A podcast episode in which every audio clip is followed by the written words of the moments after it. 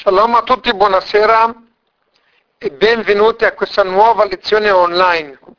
Questa sera ci troviamo a cavallo tra il 25 e il 26 del mese di Adar e siamo l'11 marzo 2010.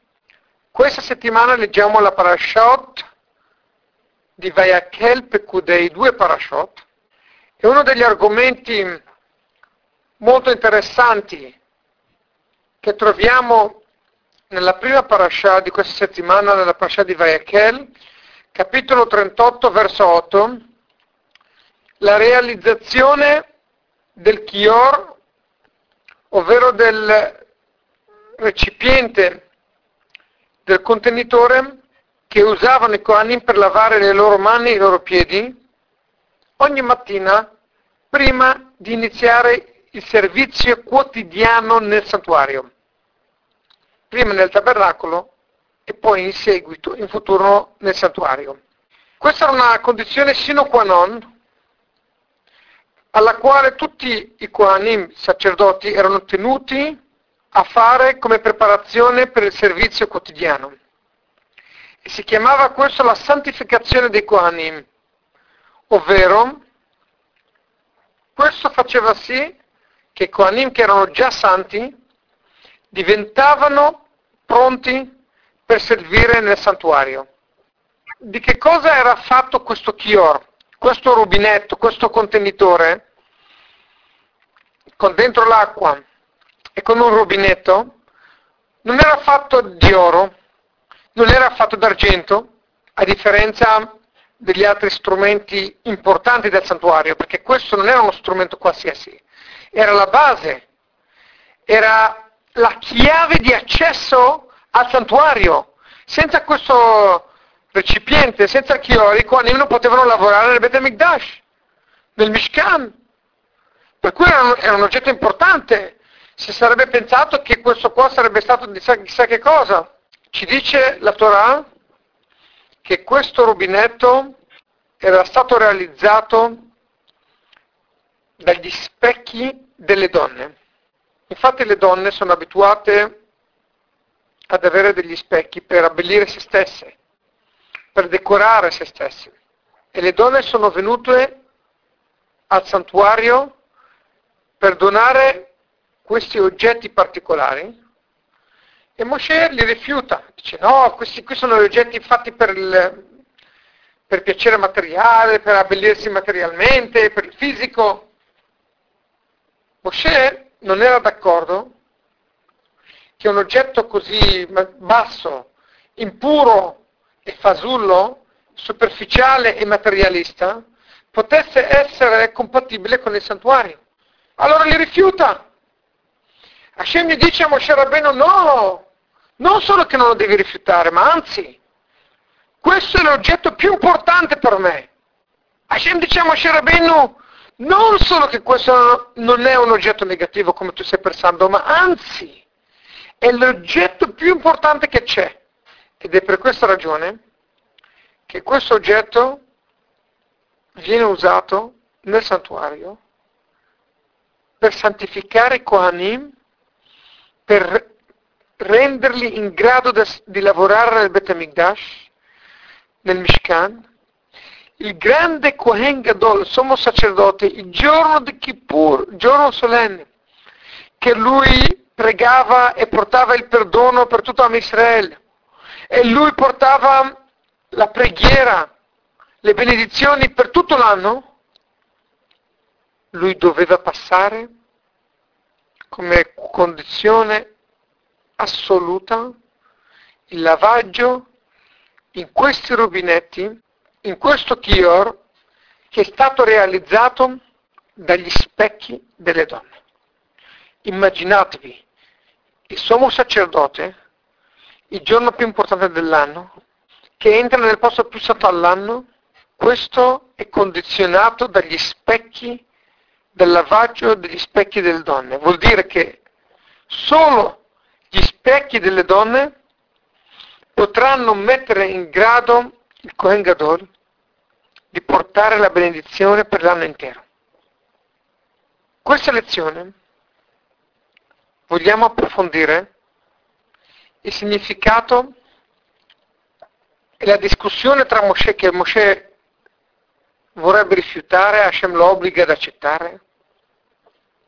Qui noi rifletteremo insieme per capire cos'è la tipologia del pensiero di Mosè Rabbeinu e qui invece quella di Hashem, che invece lui lo vuole assolutamente prendere. E qui rifletteremo anche sul paradosso dello specchio, che è fatto di vetro, ma un vetro che è ricoperto. E in questo vetro riflette la persona. Quando c'è un blocco, inizi a vedere te stesso. Nella vita, quando tutto va liscio, non c'è un blocco, il vetro è trasparente e vedi sempre davanti a te, trasparente, allora non hai mai tempo di pensare a te stesso, di come trasformare te stesso, di come migliorare te stesso, perché tutto è trasparente, tutto è liscio, tutto va avanti, guardi davanti e vedi tutto quello che c'è davanti a te. Ma quando all'improvviso il vetro che hai davanti a te non è più così trasparente, non vedi più davanti, ma il vetro è coperto di una lamina di argento, e allora non c'è più questa trasparenza che ti permette di vedere davanti. In quel momento inizi a vedere te stesso, inizi a guardare dentro di te. Ed è risaputo che nella vita, fin quando uno corre, va avanti, ha successo, tutto è trasparente, tutto si apre, non ha mai tempo di pensare a se stesso, che è una cosa molto grave. Ma quando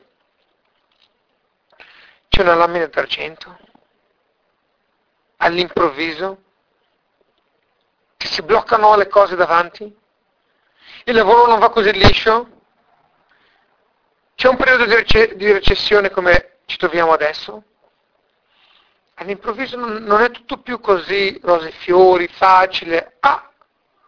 Riflettiamo un attimo, cosa c'è che non va nella vita? Cosa devo cambiare nella vita? Cosa devo migliorare nella vita? Questa sera approfondiremo il significato e la differenza tra il vetro trasparente e tra lo specchio che non è trasparente, tra il rapporto col divino, con Hashem, in maniera trasparente, facile, lineare, e quello invece difficile, con sacrificio, con un ostacolo davanti. Quale dei due è superiore di questi due rapporti? Qual è migliore? Il tzaddik, che tutta la sua vita era vicino ad Hashem, tutto andato, è sempre stato legato ad Hashem, non ha mai avuto ostacoli?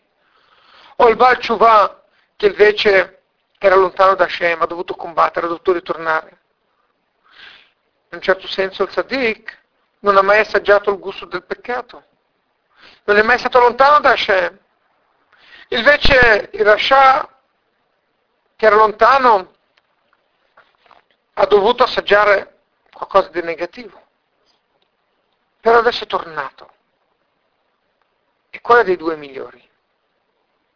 Il tzaddik o il Baal Tshuva, chi era sempre religioso o chi è tornato ad Hashem? Il vetro o lo specchio? Il trasparente o quello che riflette se stesso? Colui che va sempre tutto liscio e lineare o colui che ha un ostacolo e lo deve superare? Ebbene, cari amici, questa sera approfondiremo insieme questa differenza di visione e di approccio ad Hashem, alla Torah e a se stessi. Iniziamo con un commento del grande maestro Ramban, Rabbi Moshe ben Nachman, Nachmanide, grande studioso e maestro del XIII secolo in Spagna, poi si trasferisce in Israele e continua a insegnare la Torah e la mistica a un livello molto alto. E dice Ramban come mai sono stati fatti questi oggetti con gli specchi delle donne? Poiché le donne avevano questi specchi che usavano per se stessi. Loro li luccicavano, li pulivano. E quando hanno sentito che bisognava dare dei doni, le donne hanno portato quello che era in loro possesso. Poiché le donne usavano luccicare in maniera particolare questi specchi, Moshe Rabbeinu pensa e decide di usare questi specchi, questo rame che si trovava dietro questi specchi, dentro questi specchi, proprio per questo kiyor rubinetto che doveva essere talmente luccicante. Per questa ragione vengono scelti questi oggetti, perché il kiyor doveva luccicare molto, era molto importante. Allora vengono scelti questi oggetti perché le donne facevano luccicare questo rame e dava risalto. L'Ibn Ezra aggiunge e dice: perché questi sono stati usati, questi specchi, proprio per costruire il kiyor che serviva per lavare. Un conto posso capire che erano importanti questi oggetti, ma non capisco come mai, dice l'Ibn Ezra, servivano proprio per lavare a mani e piedi. Allora lui continua a spiegare così: non solo che questi luccicavano, allora vengono usati per il rubinetto. Le donne di natura si guardano allo specchio ogni mattina, che sia uno specchio di rame, ovvero uno specchio di un materiale che riflette, come il rame, oppure uno specchio di vetro che è ricoperto di una lamina che anche riflette. Le donne usano guardarsi allo specchio, aggiustare i loro capelli, dice l'Ibn Ezra, il grande commentatore del XII secolo, sempre in Spagna. Per cui, continua l'Ibn Ezra, che questa abitudine delle donne è come l'abitudine delle donne di Ismael fino ad oggi. Ovvero le donne del mondo arabo così usano. Ma siccome le donne che sono uscite dall'Egitto, loro servivano Hashem, erano molto legate ad Hashem, loro hanno voluto astenersi di un oggetto che è legato ai piaceri materiali, al fisico, al corpo, e hanno deciso di donare proprio questo rame, questi specchi fatti di rame che riflettevano, che erano talmente luccicanti, in modo che non dovranno più abbellirsi fisicamente. Ovvero le donne hanno voluto preferire rinunciare a un oggetto di bellezza. In questo caso possiamo capire che questi oggetti sono talmente importanti perché le donne l'hanno dato con grande amore e devozione, hanno voluto rinunciare a qualcosa di materiale. Così dice l'Ibn Ezra. Ma un altro commento abbastanza diverso, oserei dire altrettanto opposto quasi a questo, è il commento di Rashi, Rabbi Shlomo Yitzhaki, grande commentatore in Francia, che si basa su un Midrash. Dice il Midrash Tanhuma: le donne di Israele avevano nelle loro mani questi specchi che loro usavano di guardarci dentro per abbellirsi. Le donne hanno voluto portare al Mishkan, al tabernacolo, anche questi oggetti, questo rame, e Moshe Rabbeinu era schifato. Ha detto Moshe Rabbeinu: come si può donare ad Hashem, fare un utensile così importante di un oggetto che viene fatto per la bellezza?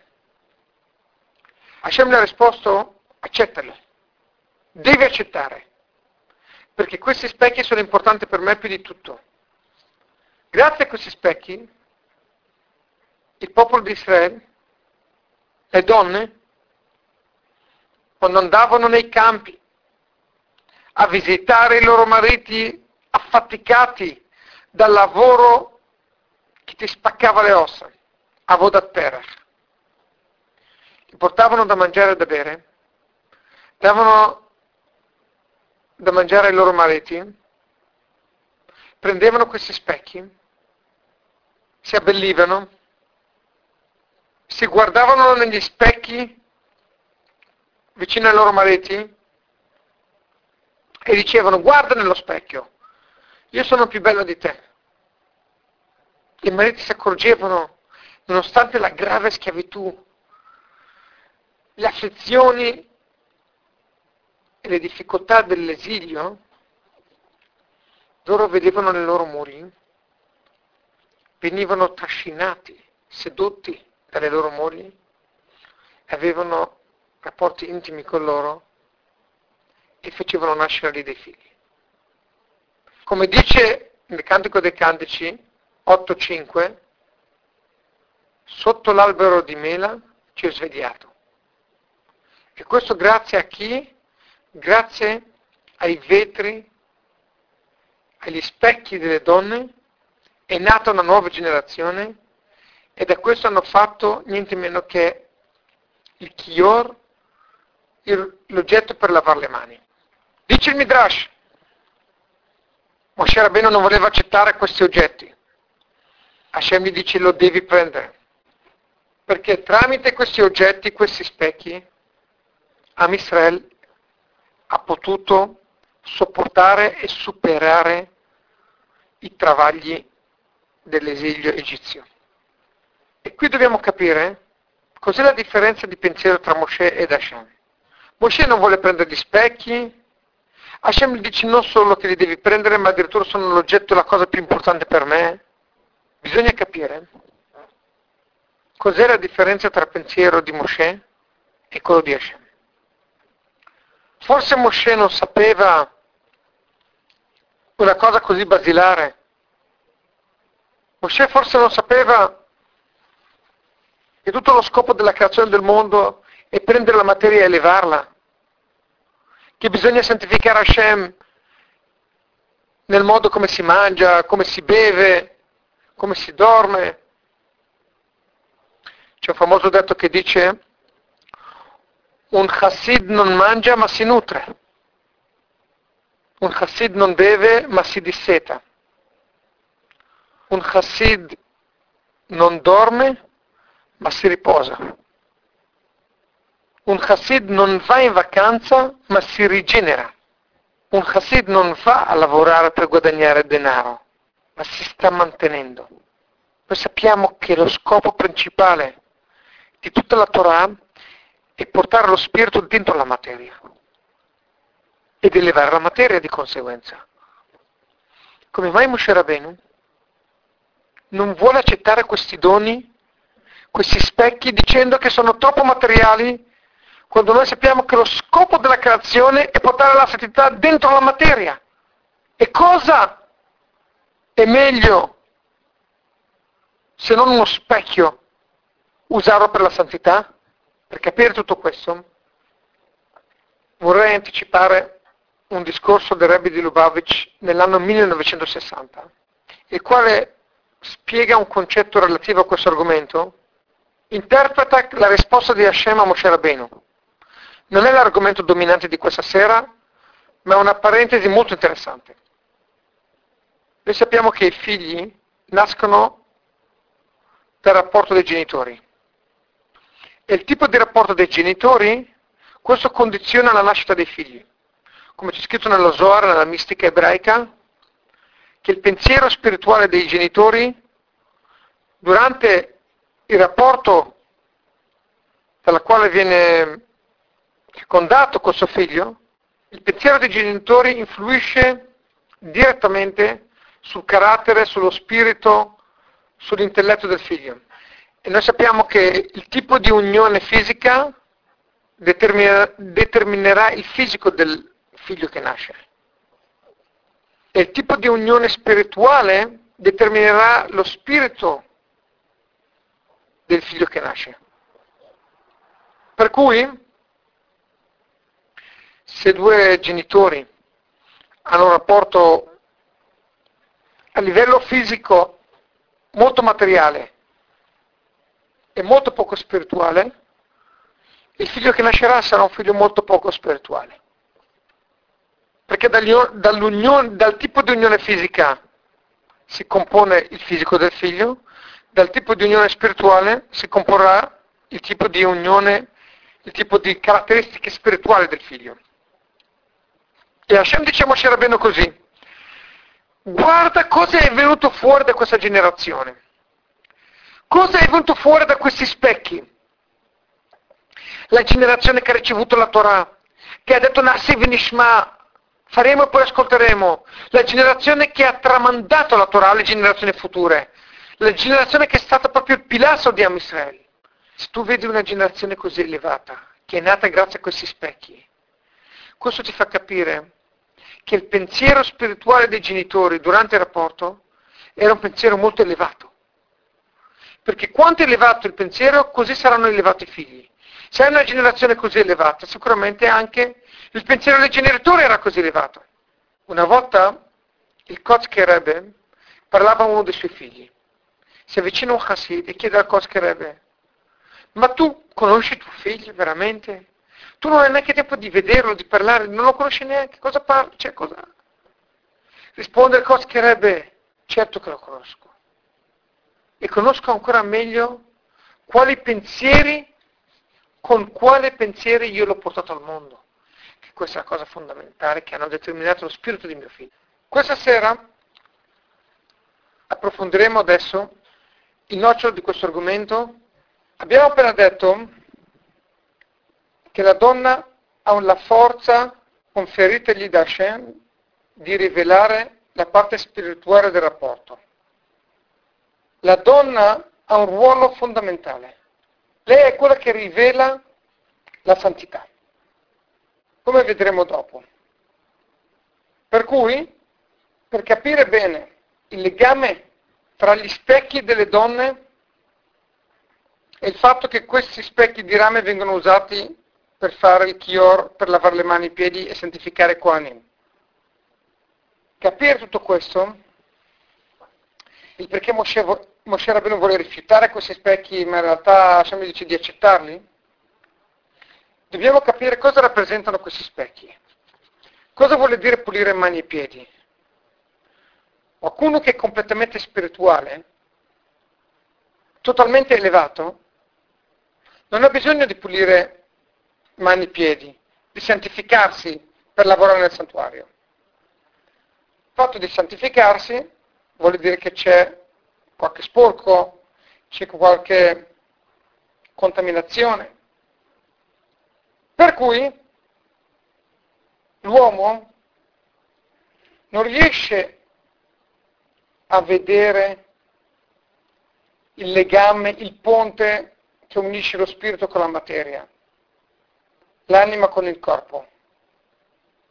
Ed ecco che l'uomo, spirito o è materia, ha più difficoltà a concepire e unire le due cose.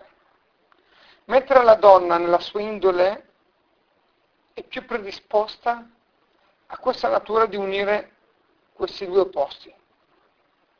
Perciò Moshe Rabbeinu pensa: perché devo prendere questi oggetti, questi specchi? Hashem mi dice: Moshe Rabbeinu, non preoccuparti, prendi questi specchi.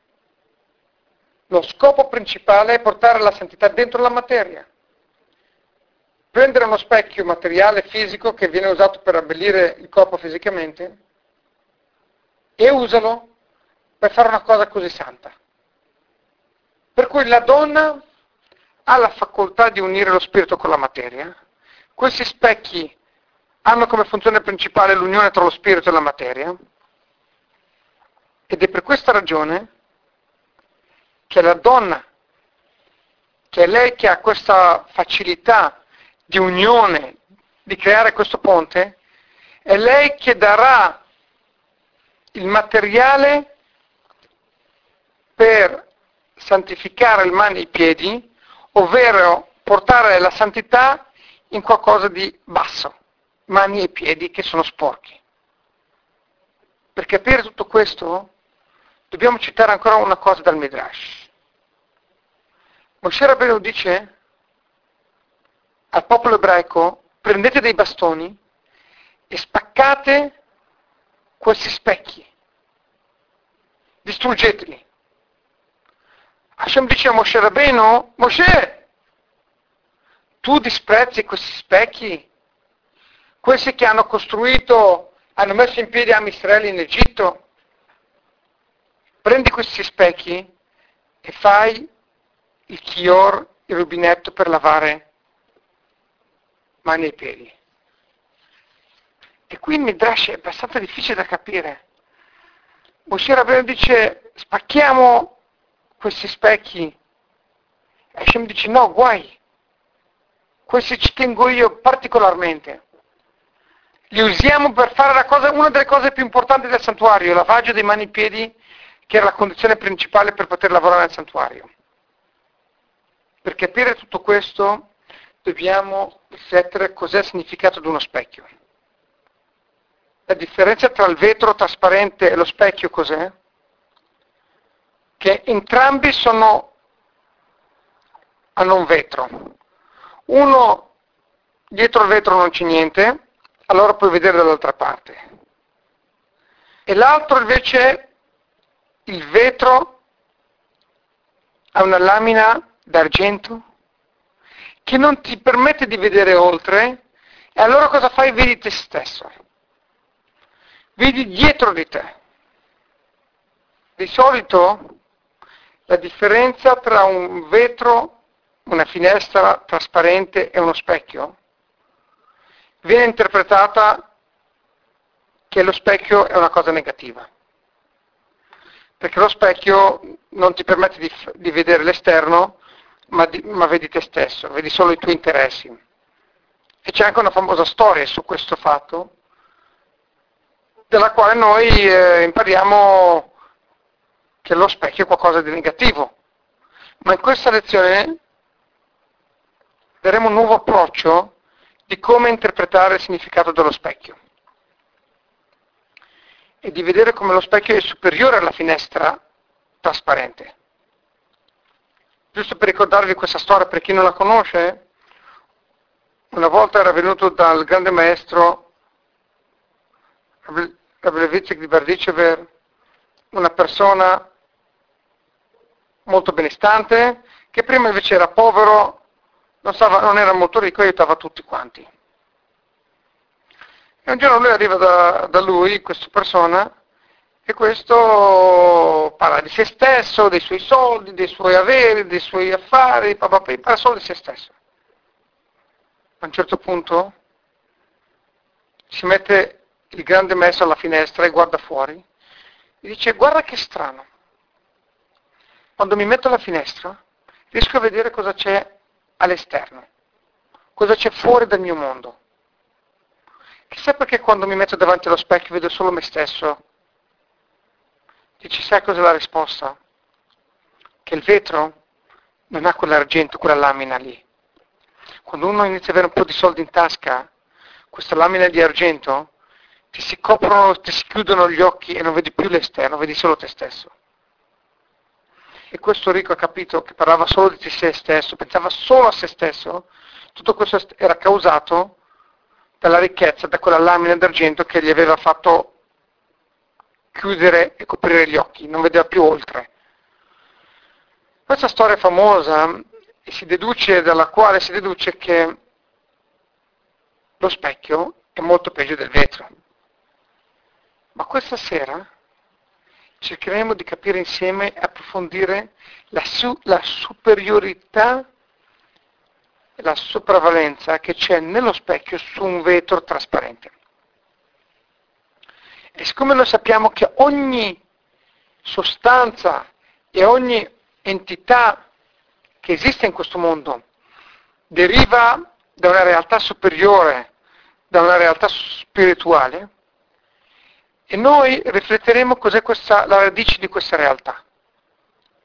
ci baseremo su dei versi nel Cantico dei Cantici, capitolo 2, verso 11 fino al verso 14. Ed ecco, l'autunno è finito. La pioggia è passata.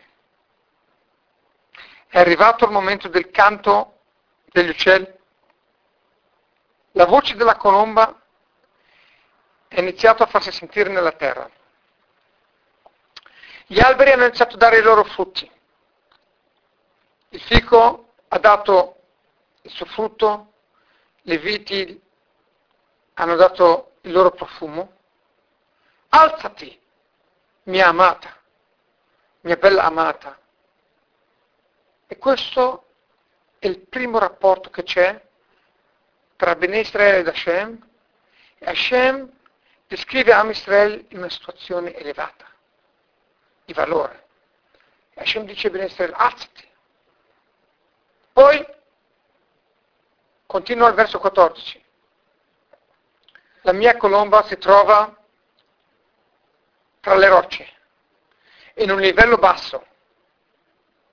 Dice Hashem, fammi vedere la tua apparenza, fammi sentire la tua voce, perché la tua voce è dolce e la tua apparenza è piacevole.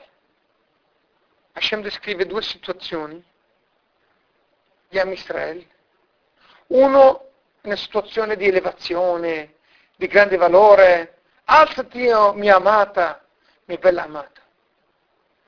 Poi c'è Bnei Israel quando si trova tra le rocce, in un livello basso. E Hashem dice, fammi vedere il tuo viso, la tua apparenza. Ma noi sappiamo che Mar'ai in ebraico vuol dire anche specchio. Mar'ai vuol dire specchio. Hashem dice ai Bnei Israel, quando si trovano in un livello basso, quando si trovano in esilio, quando si trovano in disagio, fammi vedere il tuo specchio. In questo caso Bnei Israel devono tirar fuori il valore dello specchio, che adesso vediamo di capire insieme. Che cosa è questo specchio?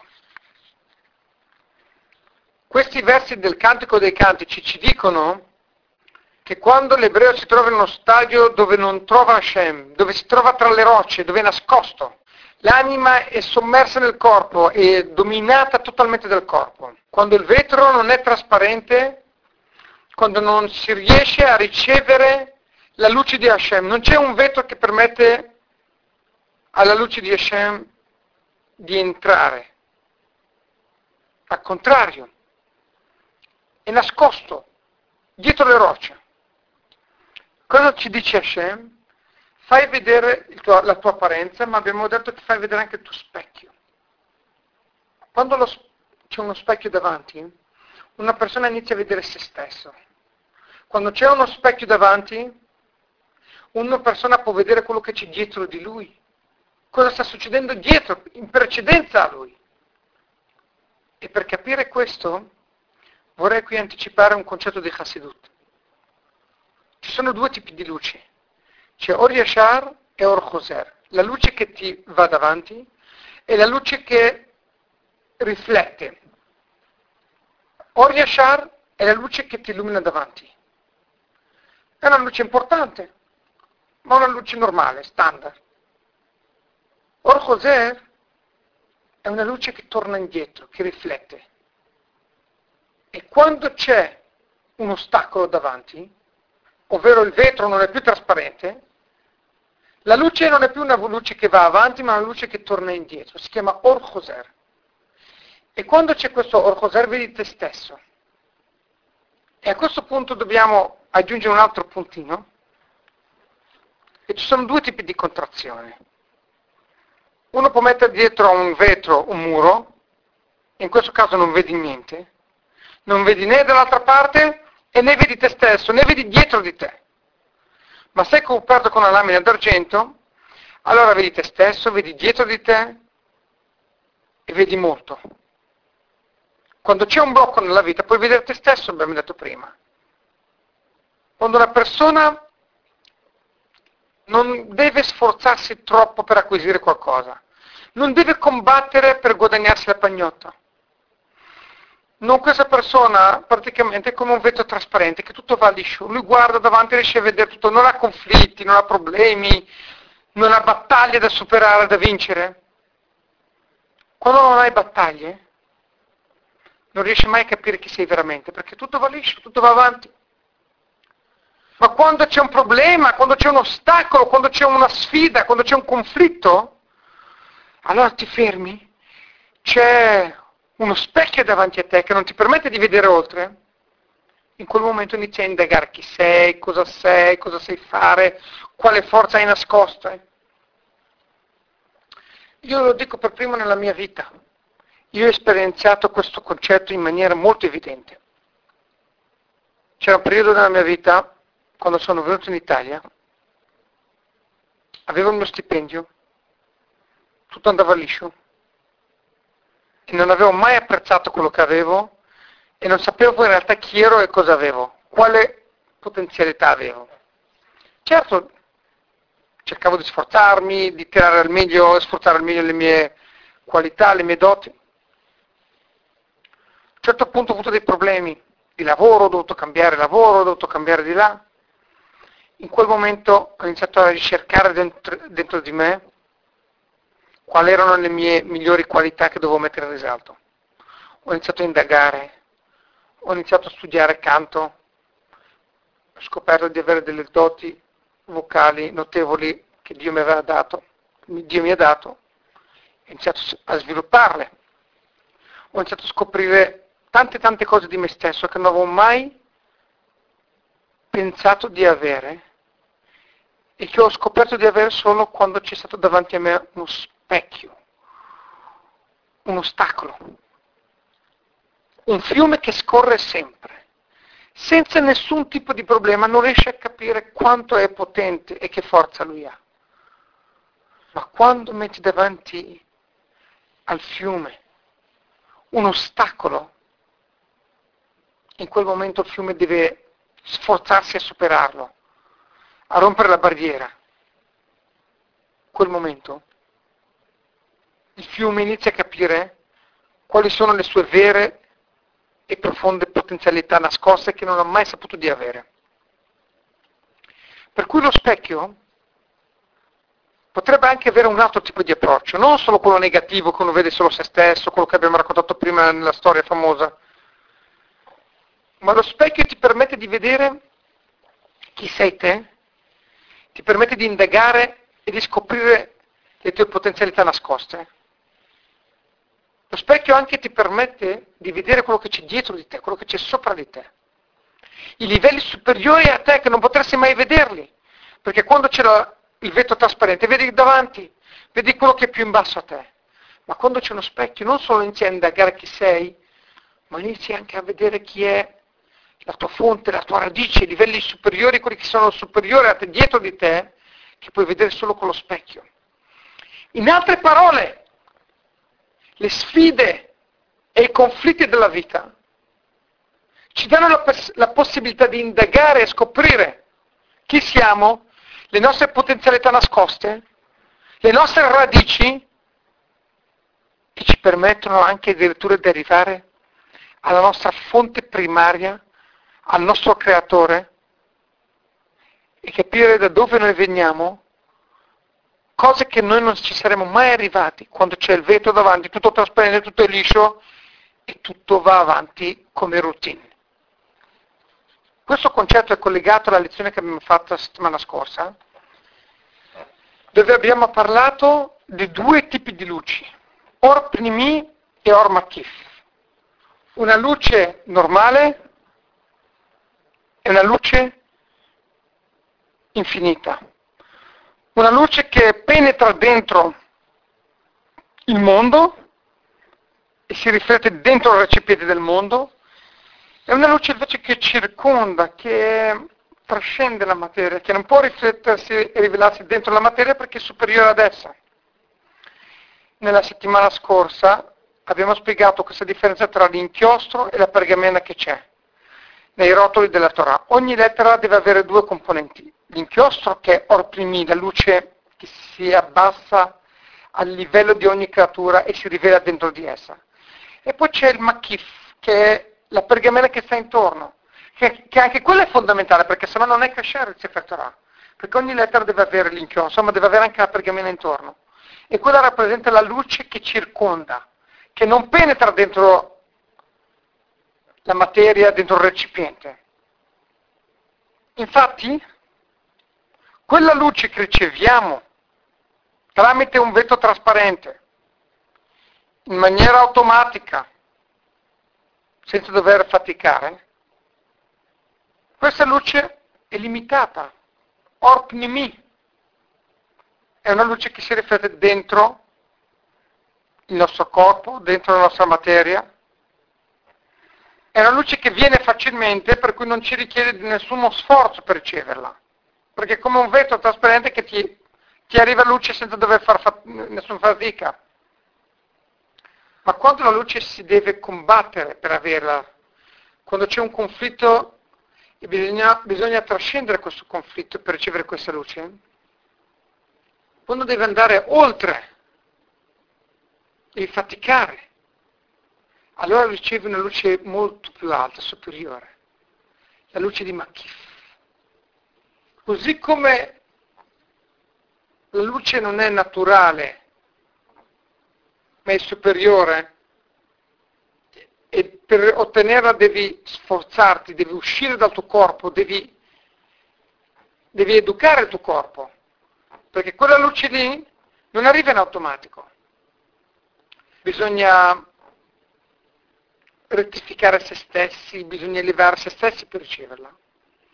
Automaticamente la luce che si riceve non è più una luce normale, non è più un livello di spiritualità, di divino basso, ma una luce infinita che trascende la materia.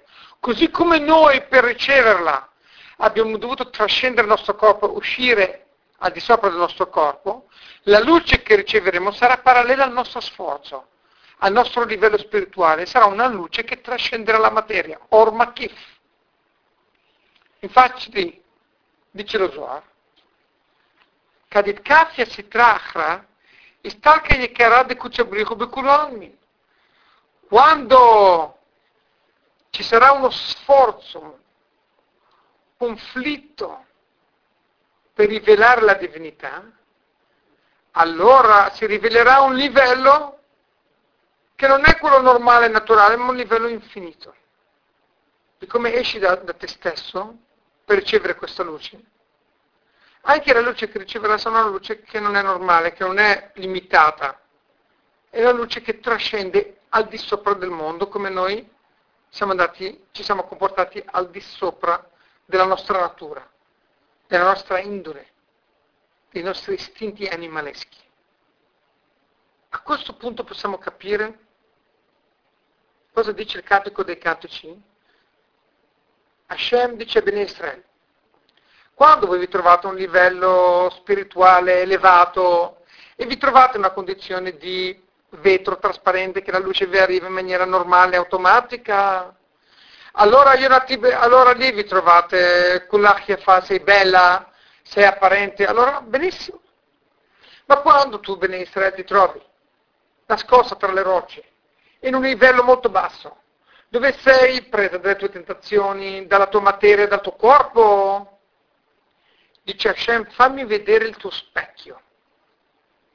Chiedo in questo momento, in questo caso, di rivelare la luce che è legata allo specchio, di rivelare quella luce che si può ottenere solamente tramite un conflitto, non in maniera automatica. In quel caso lì tu ti devi elevare e devi combattere, devi rivelare la forza dello specchio che c'è dentro di te, l'Or Chozer, la luce che torna indietro, la luce che è makif, che è superiore. Quella luce che si ottiene solamente quando c'è uno sforzo, una fatica, una sfida da vincere. Quel caso lì dovrai tirar fuori le tue armi nascoste, come si dice in italiano, mali estremi, estremi rimedi. Ti trovi a un livello basso, dovrai tirar fuori la tua arma più potente. Qual è questa arma più potente? È lo specchio. è il servizio con Hashem, che non è facile, naturale, liscio, no, ma è il servizio che richiede di vincere una sfida, un conflitto.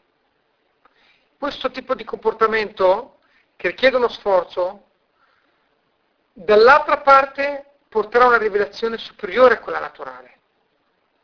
E questa rivelazione, che è parallela al nostro sforzo, come abbiamo spiegato prima, ci darà la forza di uscire fuori da questa caduta, da questo livello basso. A questo punto possiamo anche capire la differenza tra il pensiero di Moshe Rabbeinu e il pensiero di Hashem. C'è scritto nel Talmud di Evamot 49b. Tutti i profeti, loro potevano vedere nei livelli che non erano luminosi. Si chiama questo Aspaklaria She'eina Meira.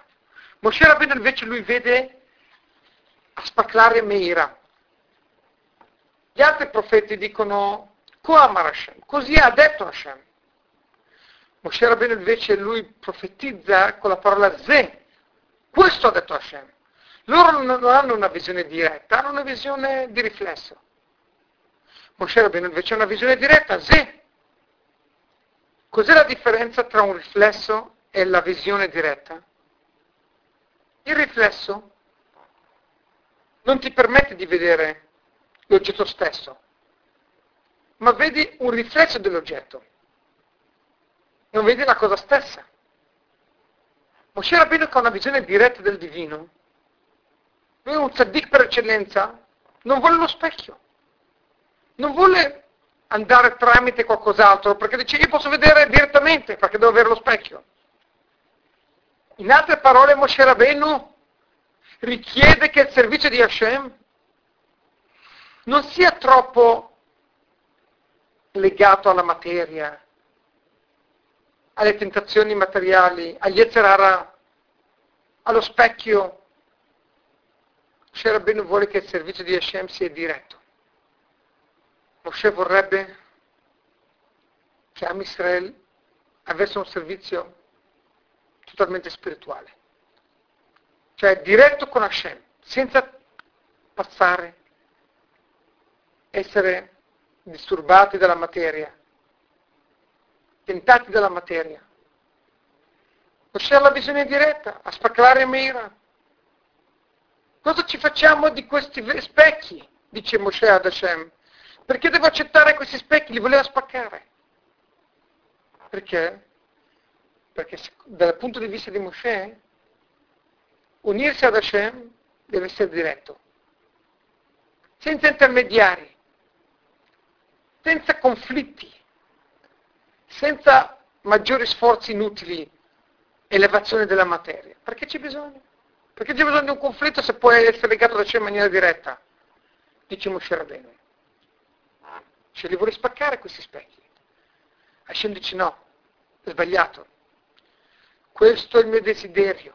Non solo che non sono negativi, ma anzi, sono proprio quello che io voglio.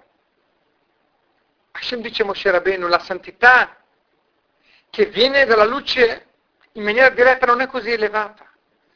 Ma quando c'è un contrasto, c'è una difficoltà, qui la luce è molto più alta, perché riesci a rivelare qualcosa di molto più profondo di Hashem, del divino. Quando c'è buio e accendi la luce, questa luce fa molto più luce di quando uno la accende durante il giorno. E questo è quello che dice la Torah, quando Hashem crea la donna vicino all'uomo, e dice, non va bene per l'uomo essere solo. Devo creare un aiuto contro di lui. L'uomo rappresenta legame con Hashem in maniera abbastanza diretta. Se nello spirito è nello spirito, se nella materia è nella materia. L'uomo solo, dice la Hasidut, rappresenta l'uomo solo che è il divino che era solo, perché Adam viene creato all'immagine di Hashem. L'uomo solo rappresenta una situazione, una posizione di Hashem, di spiritualità che è una luce infinita che non ha contrasto. Hashem dice, se io non aggiungo all'uomo un contrasto, metterà mai in risalto la vera luce infinita che c'è potenzialmente dentro l'uomo. E chi è che ha la forza di creare questo ponte tra spirito e materia, di rivelare la luce infinita che c'è dentro l'uomo, che c'è dentro il mondo? Questa è la donna. Come? Un aiuto contro di lui. La donna va contro l'uomo, conflitto, problema, gli si mette in risalto la forza dell'uomo, la grandezza dell'uomo, la luce che c'è dentro l'uomo. E questo rappresenta a livello mondo, a livello macro, il conflitto che c'è con la materia, che rivela la luce infinita che c'è nel mondo. Viene messo in risalto solo tramite il conflitto che viene superato. E allora dice Hashem, chi è che avrà questo ruolo di rivelare lo spirito che c'è dentro la materia? La donna, lo specchio della donna, lo specchio che viene usato dalla donna per truccarsi materialmente. Moshe Rabbeinu, che lui ha una visione diretta e lui non vuole che ci sia un abbassamento dell'uomo per raggiungere lo spirito, ma vuole che sia diretto. Non capisce perché deve prendere questi specchi, vorrebbe evitare di prenderli. Cioè mi dici non solo che non sono negativi, ma anzi, sono la cosa più importante. Questo è lo scopo della creazione del mondo. Perché ho creato la donna? Per bloccare l'uomo, elevare l'uomo. Ed è per questa ragione che la base del santuario sarà condizionato dal lavaggio delle mani di questi oggetti di kiyor fatti con il rame delle donne che loro hanno il ruolo di unire, di mettere in risalto, portare fuori la santità che c'è dentro la materia. Usano questi specchi per la bellezza, ma in realtà questa bellezza viene per elevare, per creare una nuova generazione. Grazie a questi specchi Ben Israel hanno creato una nuova generazione nel deserto. Qui noi impariamo che Moshe ha una visione molto diversa da Hashem, ma lo scopo non è quella visione che ha Moshe Rabbeinu. Lo scopo del mondo è ben altro. È il conflitto che c'è con la materia, che c'è con gli Yetzer Hara, e vincere questo conflitto. Come tante volte ho spiegato, come dice il Tanya, perché Hashem ha creato un mondo dove l'uomo non può mai arrivare a uccidere il suo Yetzer Hara? Solamente uno tzaddik in tutta la generazione, solo i giusti, perfetti, che al massimo ce ne sono uno in tutta la generazione, loro possono arrivare a uccidere il loro Yetzer Hara. Ma come mai Hashem ci crea in un mondo e in uno status che noi non potremo mai raggiungere il livello massimo di distruggere e eliminare il nostro Yetzer Hara? Perché Hashem ci fa questo? Dice il Tanya, molto semplice, perché Hashem non vuole che noi distruggiamo Yetzer Hara, che noi sconfiggiamo, che noi eliminiamo Yetzer Hara, perché se noi non avessimo più tentazioni verso la materia, il mondo non avrebbe senso. Ebbene, uno in tutta la generazione potrebbe starci perché lui è quello che dirige la generazione. Ma un esercito fatto di generali non è un esercito. Un esercito è fatto di soldati. Hashem vuole i soldati che combattono ogni giorno. La vita non è una guerra che si vince e si perde, ma è una battaglia quotidiana, giorno dopo giorno. E chi ha vinto un giorno non vuol dire che vincerà il secondo, il prossimo giorno. E chi ha perso un giorno non vuol dire che perderà i prossimi giorni, perché ogni giorno è una nuova battaglia. Hashem ha piacere di questa battaglia e Hashem ci mette in grado di vincere questa battaglia. E la parasha di Vayakhel, il fatto che gli specchi legati alla materia vengono usati per la massima santità, ci dimostrano come il piacere più grande di Hashem non è quello dei tzaddikim, dei giusti che non hanno più la tentazione verso il male, ma quelli che ce l'hanno, che prendono lo specchio, che ti trascina verso la materia, verso i piaceri materiali, verso la bellezza fisica, e lo usi per santificare il nome di Hashem, per preparare il sacerdote per servire nel santuario. Una piccola parentesi, nel nostro nuovo esodo in italiano ci sono delle immagini sul lavabo che sono favolose. Potete vedere anche su internet, sul sito mamash.it. Per cui concludo con un saluto e un augurio che presto potremo vedere il nuovo santuario, il terzo santuario ricostruito e il lavabo fatto con il rame che usavano le donne per guardarsi allo specchio. Presto nei nostri giorni a Gerusalemme ricostruita il terzo Bet Hamikdash, bimera e b'ameno. Amen.